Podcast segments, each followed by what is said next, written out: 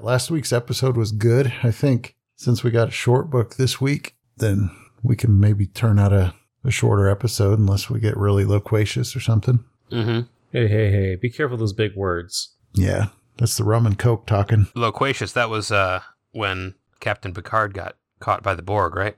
Yeah, huh? There's a deep cut. That's what that's that's what our audience is looking for.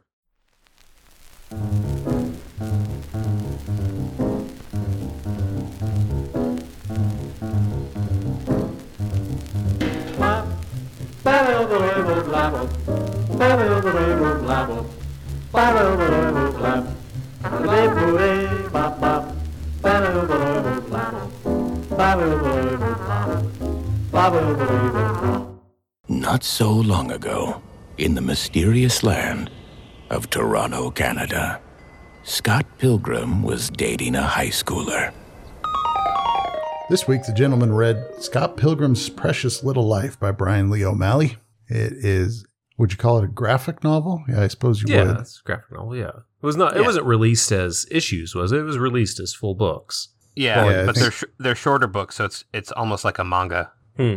It was a quick read. It was probably an hour, hour and a half for my slow reading. Yeah, definitely only an hour or hour and a half. Yeah. Not not So- longer. not longer for me at all. I remember blowing through several of the, the bound editions. I picked up like volume one, two, and three all at once, and I think I read them in one evening. I did the same thing. I I got volume one and started it, and then I ended up staying up until like two in the morning and just read them all. So I had never read them before. This is my first time reading them. Oh, okay. I was wondering about that because this is one of my first graphic novels that I purchased. I'd always read like X Men and episodic comics, Mm-hmm.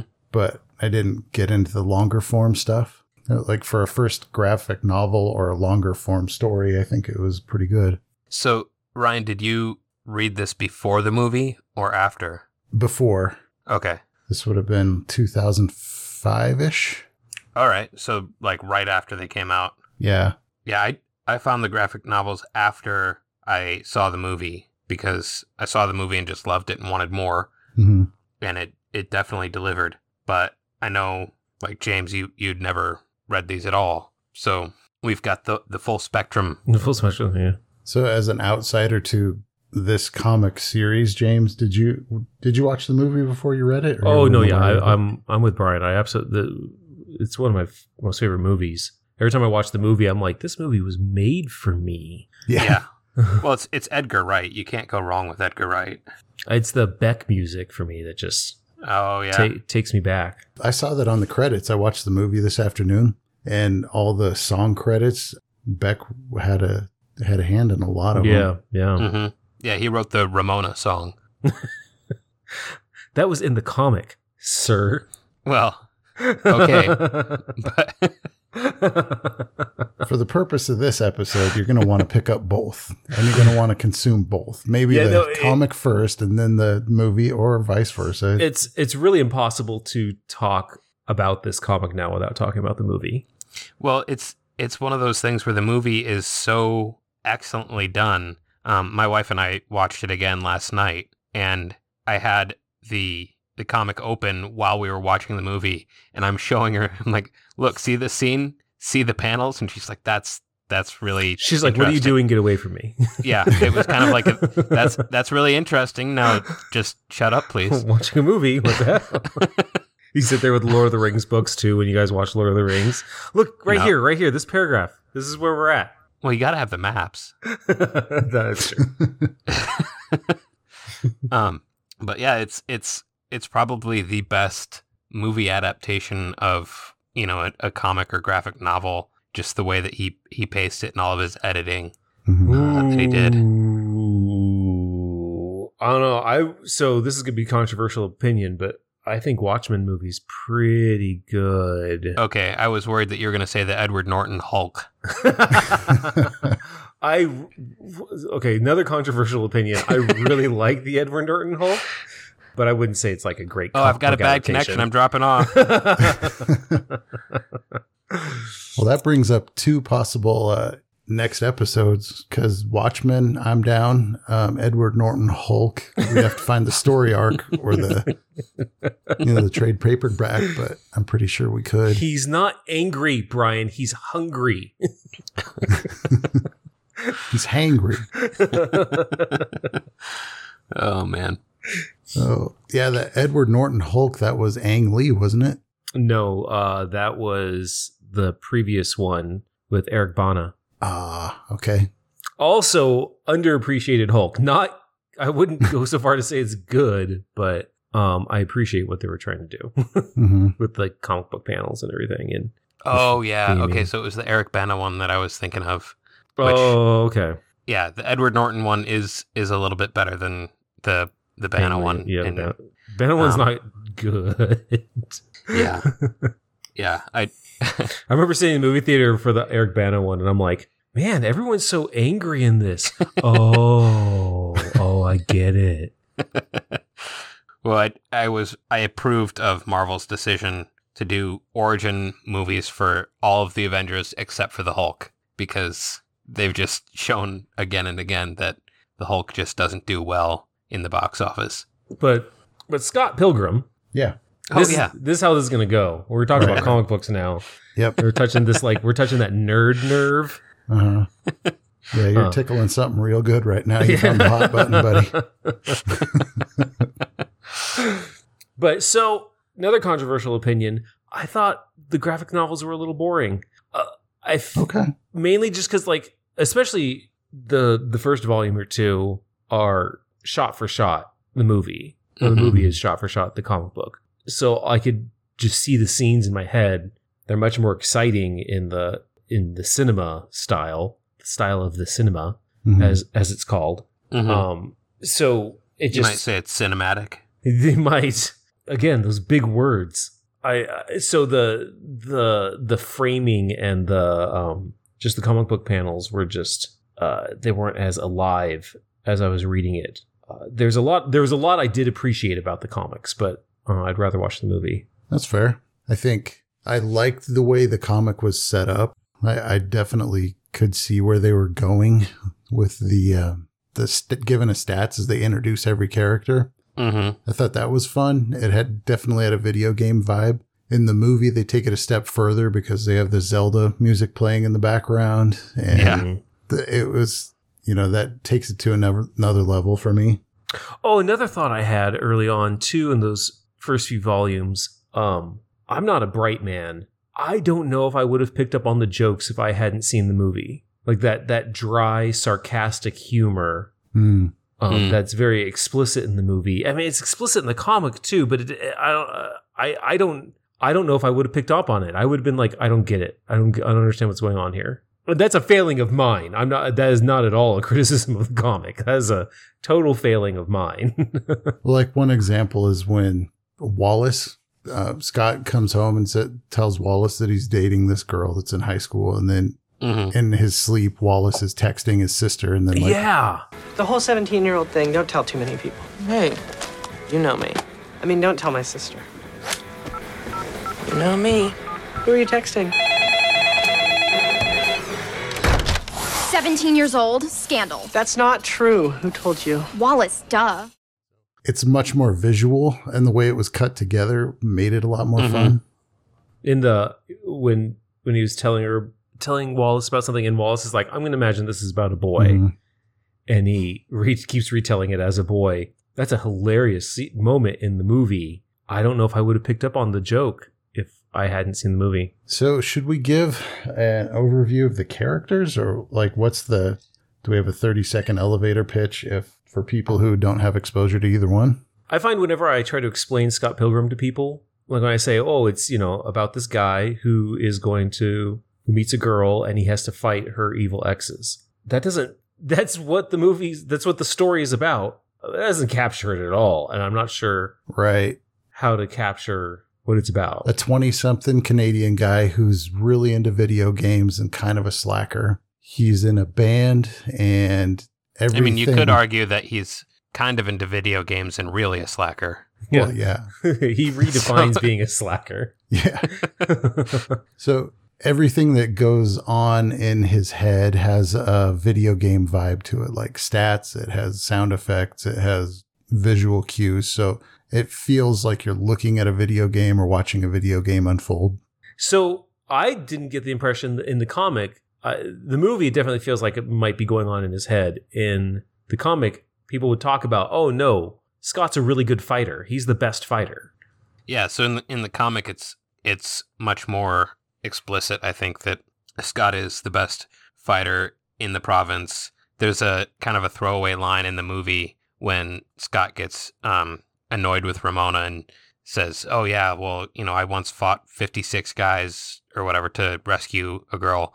And in the comics, you find out like that girl's name was Lisa, and he really did do that. And so that that's it's much more of a a whole world rather than just you know is this whole thing just his him How he's kind of- interpreting the world. yeah interpreting the world and piecing it together based on the, his fantasies and interests and it's in the comics it, it feels much more that this is actually the world that everyone's living in because they really make the in the movie he first sees Ramona in a dream, and they don't really ever address that again in- the movie. Whereas in the comics, they build that up as like an element of the universe, like it's they no, cover that in the movie Do they? I thought they. yeah it's the same sort of thing She, Where- she she mentions it as a throwaway line, but then it's not really Right. ever addressed again. yeah and and they deal with the in the comics they deal with the mind control Yeah, a lot more heavily like even in at the very end of this comic when her head is is glowing he's, he's scott's looking at her saying what's going on with your head? Nothing i'm fine. And she's got that you know mind control with gideon. And then uh his which her total spoilers. Yeah, Yeah. but her her evil another spoiler her evil ex-girlfriend i'm not going to remember any of the ex's names there's no way. Roxy. Roxy. She talks about that she also uses that i forgot what they got that mental highway through scott's mind Oh, right. that ramona taught her how to do that hmm or she taught ramona or something Hyperspace freeway, something like that. yeah yeah i guess i guess no one in canada knows about him Right. Ah, that's actually hilarious. fun little thing Mhm. at the beginning of the book when they're all playing. I I couldn't tell whether he was just being funny or if it was a purposeful thing. But uh, Scott's wearing that open quote close quote shirt. Hmm. but the first time that they show him, he doesn't fill in the thing, so it's it's six six nine nine stacked on top of each other, or if you read it vertically, sixty nine sixty nine. I did see that. Yeah. I was like, what the hell is this? is, is this something that the kids were, were saying back then? but then, yeah, you go forward a couple panels and, and it's all filled in and it's quotation marks. But yeah, it was fun going through and looking at all of the, the shirts that he wore Mhm. or the um, the posters that they have in the background. So in the battle with Matthew Patel, Mhm. Scott is wearing a Plumtree shirt. Do you guys have you listened to any Plumtree? They were actually on the, the song credits, so they're an actual band. Yeah, so they're they're actually Brian Lee O'Malley's favorite band Uh, um, when he was in high school, and he and his sister Stacy found the band, and they were totally obsessed. It was an all girl band, I think, it, and I think it was just like a a drummer, a bassist, and a guitarist. But they had one, and the shirt that he's wearing is from their album Mass Teen Fainting, which then is what Crash and the boys end up doing to the crowd. Is they cause a mass teen fainting, but they're they have a different album. Uh, uh, I think their second album, and I am blanking on the name of it right now. But it has a song called Scott Pilgrim, which is where Brian Lee O'Malley got the name for Scott Pilgrim. in the Comixology version of Scott Pilgrim, I picked that up, and there's a lot of extra stuff at the end of the end of the volume that's not in the the print volume. Mm-hmm. Like a lot of backstory and like pictures of his house and early sketches of Scott Pilgrim and characters. I like looking through that kind of stuff. Gives some Yeah, gives some I history think on it. that's I think that's where I got that at info. Actually, was from reading through all that stuff. Oh, cool. If you want an easy way to read comic books, Comixology with their uh, guided view is like eating potato chips. You know, it's just like tap, tap, tap, and it pulls you to the right panels and does all the zoom and everything for you. Did you guys ever see a long while back they were putting comic books onto DVD Yes. and they were and they were doing something like Hmm. that where they would zoom in panel to panel and then they would voice over everything full cast. hmm I have a Jonah Hex comic like that, and it's very, very strange. Oh, cool! I would be interested. I, I remember wa- watching a Ultimate X Men graphic novel that way.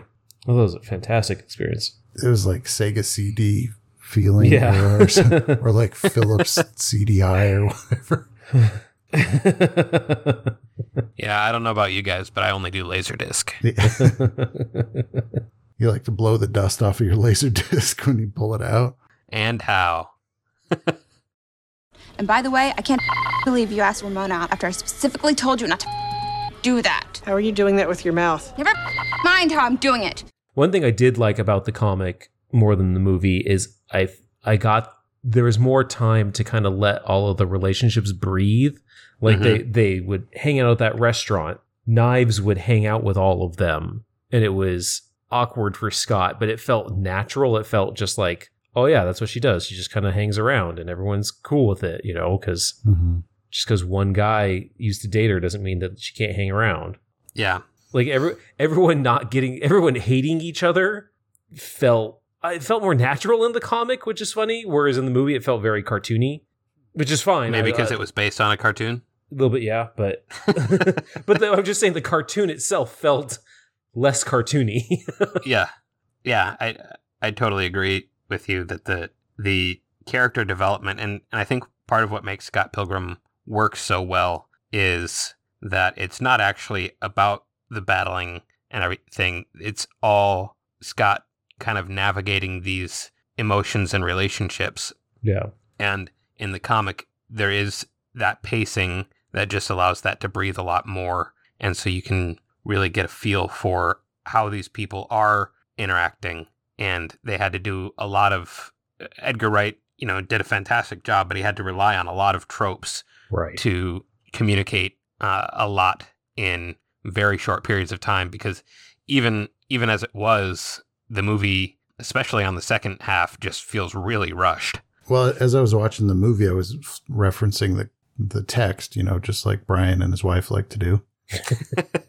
uh, they they blew through the entire content of Volume One of the comic in 36 minutes of the movie. Oh, so volumes two through six, six. is it? Yeah, it's That's squeezed into the next hour of the movie. So, and it doesn't. It it's definitely paced quickly. Like in the movie, it's one after the other, after the other, after the other. hmm But it, I think it they did a good job of stringing it all together. Like there's definitely clues as each boyfriend comes in. There's like a little heads up, like an Easter egg kind of thing before you are exposed to the next one. hmm Yeah, he hides all the numbers too. Mm-hmm. oh i didn't catch that Oh yeah, so like uh Matthew Patel, oh I can't remember where they hid the number one for him, but uh Todd, vegan Todd, is wearing the number two. No, sorry, Todd is Todd is number three. Lucas Lee is number two, and so his car has a big number two on the side. Mm-hmm. then uh, Vegan Todd is wearing the number three. Then when they go to the after party, and this is just Edgar Wright, you know, the way that he directs his movies. But when they go to the after party, the address for the building, like there's a giant number four. It's like an Apple Store type of display thing where the front of the building is a giant metal number four Hmm. um, for Roxy, the fourth X.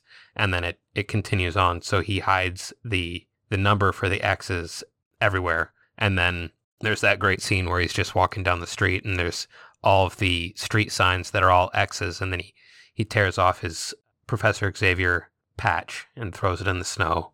i love brandon routh as todd in the movie Oh, yeah. No, Yep. that was the That- best that is so fun.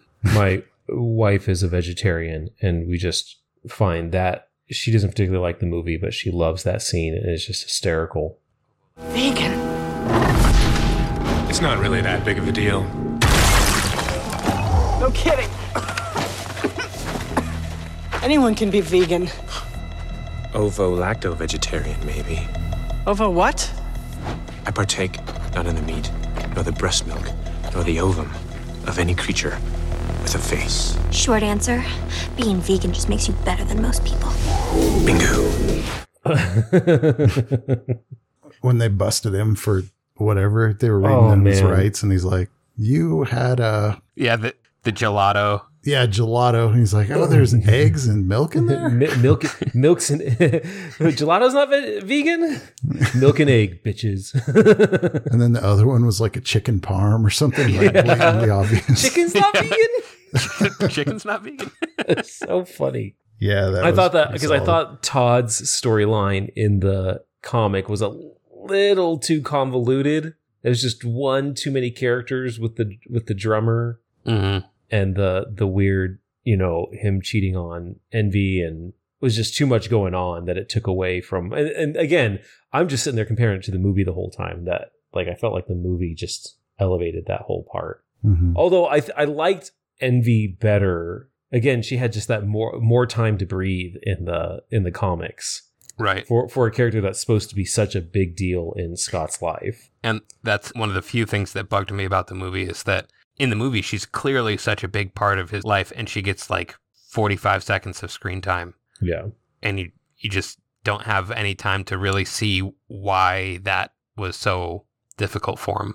I didn't understand the Lisa character in the comic. I thought that maybe is like, oh, maybe maybe she's who eventually becomes Envy. That they just they renamed her to Natalie in in the movie or something. That's actually what I thought the first time I read through it too.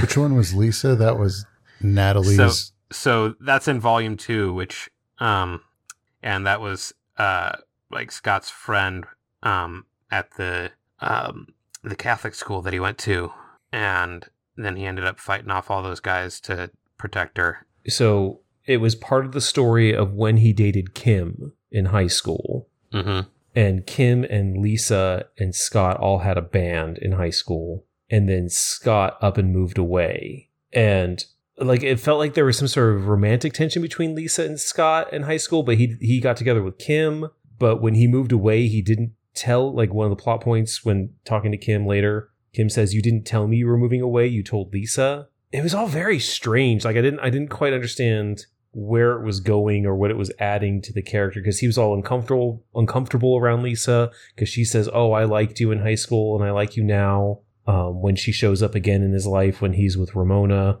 Yeah, I think that that point that you made with him telling Lisa rather than Kim is it's the whole major flaw with Scott is that he he is incapable of dealing with the uncomfortable interpersonal relationship things, the things that you have to deal with if you work with other people at all. If you're around other people at all, you, you'll have to have uncomfortable conversations and he just completely shuts down or says he has to pee on people and runs away.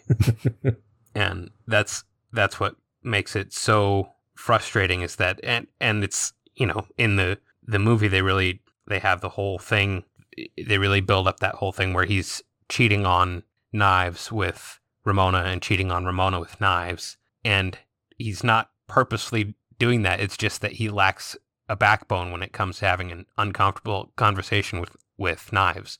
And he won't do that. And so it puts him in a situation where he's now wronged both of them. I thought I mean, the theme of this episode is giving a story room to breathe.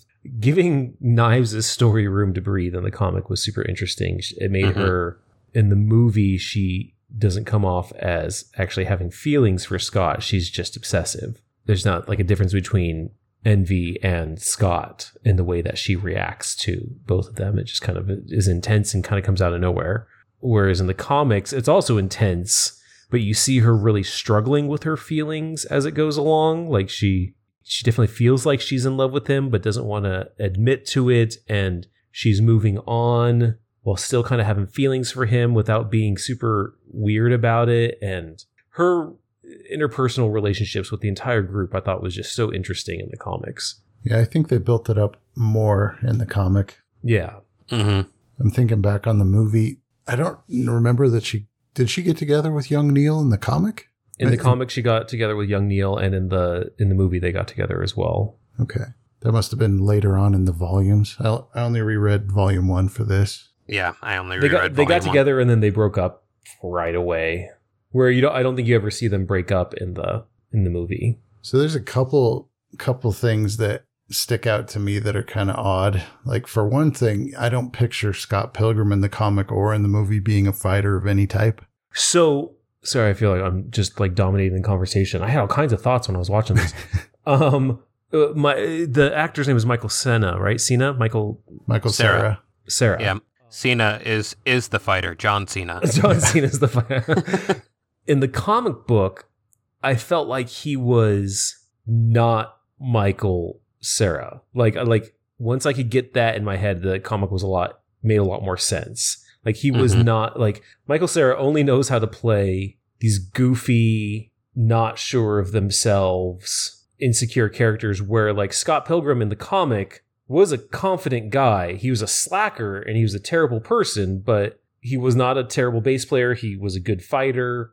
Girls liked him. Like I don't understand why there's girls fighting over Michael Cera ever. But that's just not the characters he plays. Um, but in the comics, uh, it's like, oh yeah, look, there's like this string of girls that that are into him, and I buy that. Like he's in a band, and he's kind of cool, and he's a good fighter, and he's the problem is he's just a, a loser at heart. I think part of the casting for Michael Cera and what made him work really well for Scott Pilgrim for me, because I agree that he he was probably the most different in the way that he was portrayed in the movie to any of the other characters. But I think the reason that they went with Michael Cera and why it worked so well for me is that Michael Cera has that ability to be likable even while he's being awful. Yeah, And so he can be, you know, he can not have that backbone and be leading these girls on and you're you just want to wring his neck, but at the same time you still like him. you know who's the master at that? What actor is master at that? Eric Bana, Edward Edward Norton. Dang, I lost the name. Uh, uh, Ghostbusters, Peter Venkman, Bill Bill Murray. Murray. Thank you, Bill Murray. Oh yeah. Yeah. Bill Murray just can play Well- a slime ball character, and yet you still like him. Mm-hmm. Yeah. Bill Murray is just one of those people though. Oh yeah, Well, I think the casting for the Scott Pilgrim movie was spot on. Like oh I yeah. bought, Everybody else was Mm-hmm. I even perfect. bought Scott Pilgrim as the like he fit perfectly my vision of him from the Oh, comic. sure. Like I heard it and I was like, oh, that's perfect. You know, Mm-hmm. I But guess Bra- I Brandon just- Routh as Todd was perfect, and then the guy that got to play Wallace was. yeah. I mean, he one of the was like Culkin he- kids. Kieran. Kieran. Is it? Oh, is it? he does look like Macaulay Culkin. Mhm. Yeah, it's Macaulay's younger brother. He uh he just like it was like the comic book come to life with him. Like he was perfect. hmm So if you read the comic and then you look at you watch the movie, you can pick out exactly like um Stephen Stills. He Mhm. looks exactly like he does in the comic. He Like, does, It yeah. looks like they cast that guy specifically because he looks like the guy in the comic. Which And, is Anna Kendrick too as the sister just looks like. yeah. So is Mhm. Kim.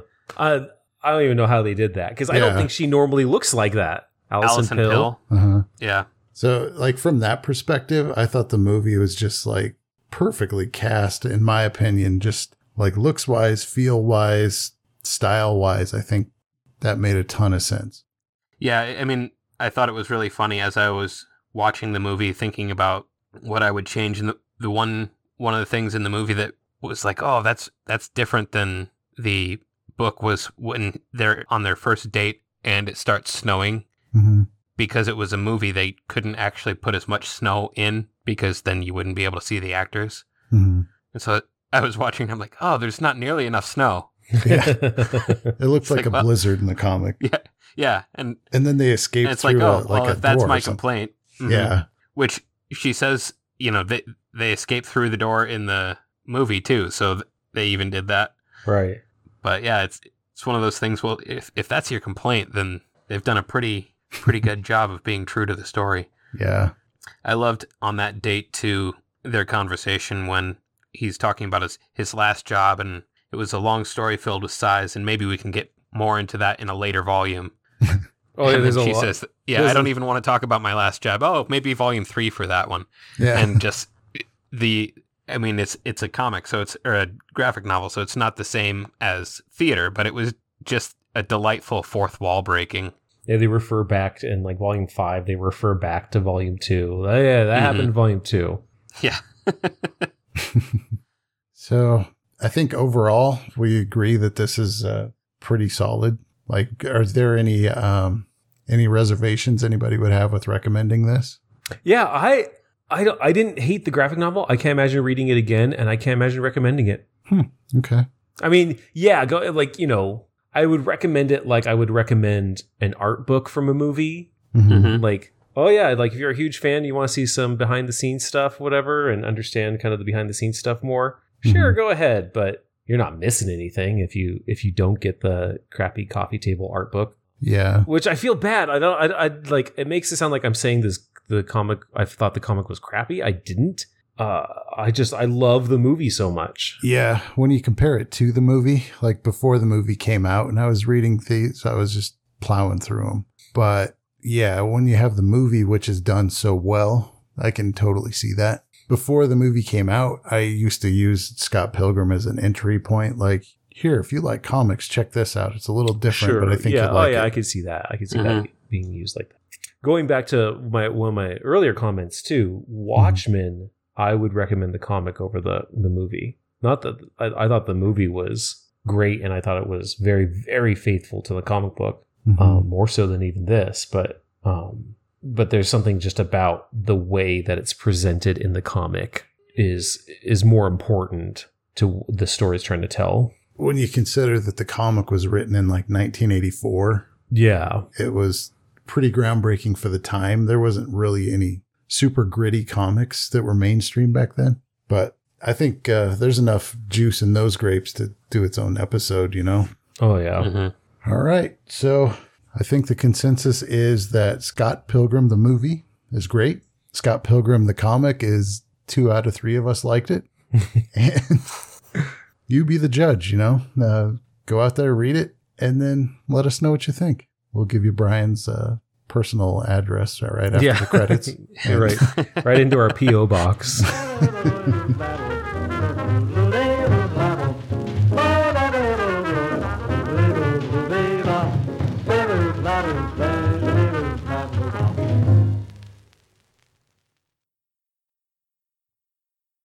All right. Next week, Fahrenheit 451, right? Yes. All right. I'm gonna I'm gonna give it a reread. I started it out and I'm like, I don't like this character at all. And by the end, I was like, oh, this guy. Yeah. this guy, he is a character.